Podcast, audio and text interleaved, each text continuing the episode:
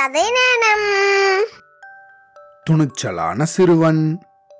விளையும் பயிர் முளையிலேயே தெரியும் அப்படிங்கிறது ஒரு பழமொழி. சின்ன வயசுலேயே அந்த சிறுவன் ரொம்பவும் துருதுருன்னு இருப்பான். ஒரு நாள் அவனும் அவனோட நண்பர்களும் சேர்ந்து ஒரு மரத்துல ஏறி மரத்தோட கிளையிலிருந்து தலைகீழ தொங்கி விளையாடிட்டு இருந்தாங்க.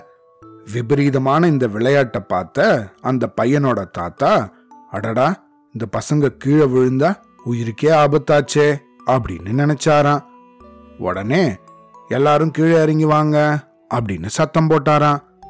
எல்லா பசங்களும் வந்ததும் இந்த மரத்துல ஒரு பேய் இருக்கு. இப்படி மரத்துல ஏறி விளையாடுனா அது உங்களை அடிச்சிடும். அதனால மரத்துல ஏறாம கீழேயே விளையாடுங்க அப்படின்னு பயமுறுத்தினாராம். இத கேட்ட எல்லா பசங்களும் பயந்துட்டாங்களாம். ஆனா நம்ம அந்த சுட்டி பையன் மட்டும் சரி சரி அப்படின்னு தலையாட்டினானா.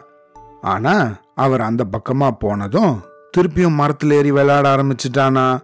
உடனே அவனோட நண்பர்கள் அவனை பார்த்து அடடா ஏறாதடா பேய் ஒன்று அடிச்சிடும் அப்படின்னு கத்தினாங்களாம்.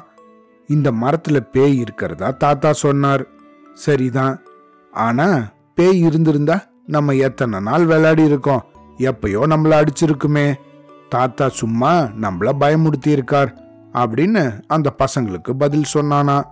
அதுக்கு மற்ற பசங்க அது சரி அப்போ உன் தாத்தா சொன்னபோது சரின்னு தலையாட்டினேயே அது ஏன்? அப்படின்னு கேட்டாங்களாம் எதிர்த்து பேசினா அவரோட மனசு கஷ்டப்படும் தானே அதனால தான் அவரை சமாதானம் பண்றதுக்காக நான் சரின்னு சொன்னேன் அப்படின்னு சொன்னானா.